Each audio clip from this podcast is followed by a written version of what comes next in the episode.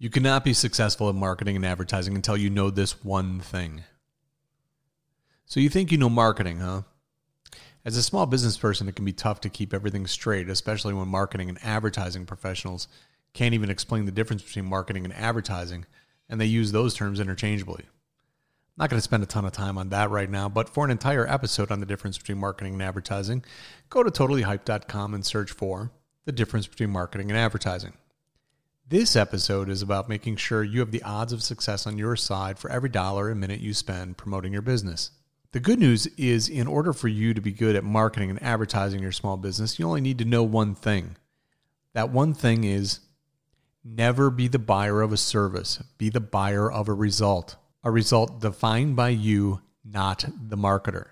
If you buy any marketing or advertising service without understanding what I mean, your effort will fail at least seventy percent of the time, both perceptually and literally. Nothing you can do about it. That's what's going to happen. The only tricky thing about making this as easy as it sounds is you need to know what you're trying to accomplish with your business.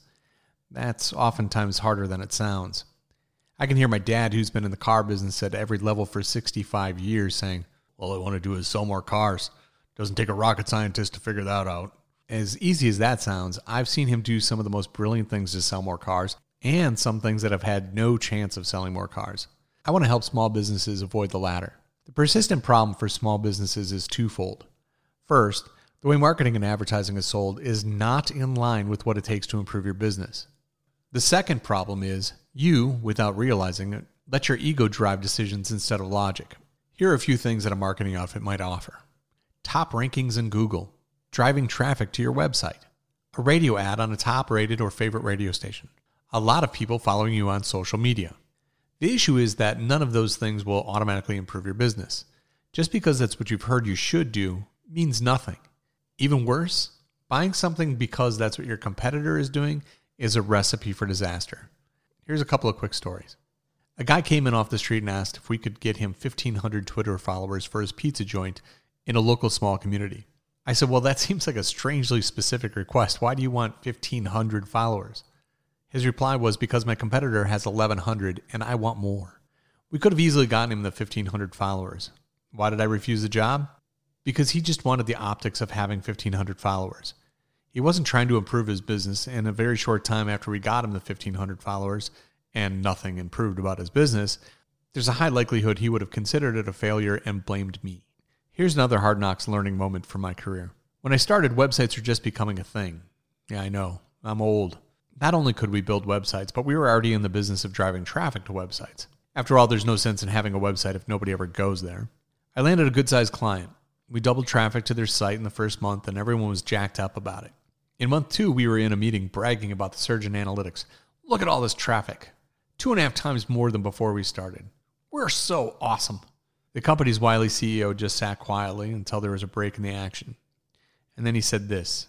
"Well, this is all fine and good, but we've not sold one more widget, and our call volume is actually down. What good is all of this? These are just numbers." In his very subtle way, he just ripped my head off, spine still attached, and threw it on the ground. That moment changed my life. I realized that driving all the people in the world where I wanted them to go meant nothing if there was no reason for them to be there and act in the way that caused real results for the business. It makes me cringe to think of how naive I was, but I'm glad I can save you the trouble. I could argue that we did exactly what we set out to do and we were successful at it, but that C E O was right. We were aiming at the wrong result. Our result looked awesome but meant nothing to the business. Everything we would have done for that project would have been different had we been trying to sell more widgets and not just drive traffic. Your takeaway should be clear. Do not buy a radio ad. Do not buy paid search or S E O.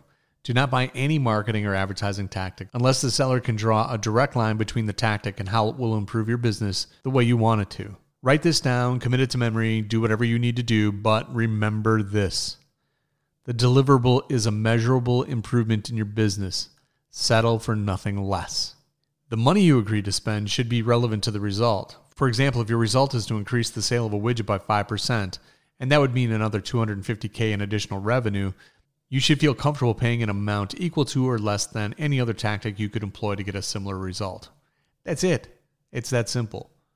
If you want more information about making sure you can measure results, go to totally hyped dot com and search for the episode called Making It Count.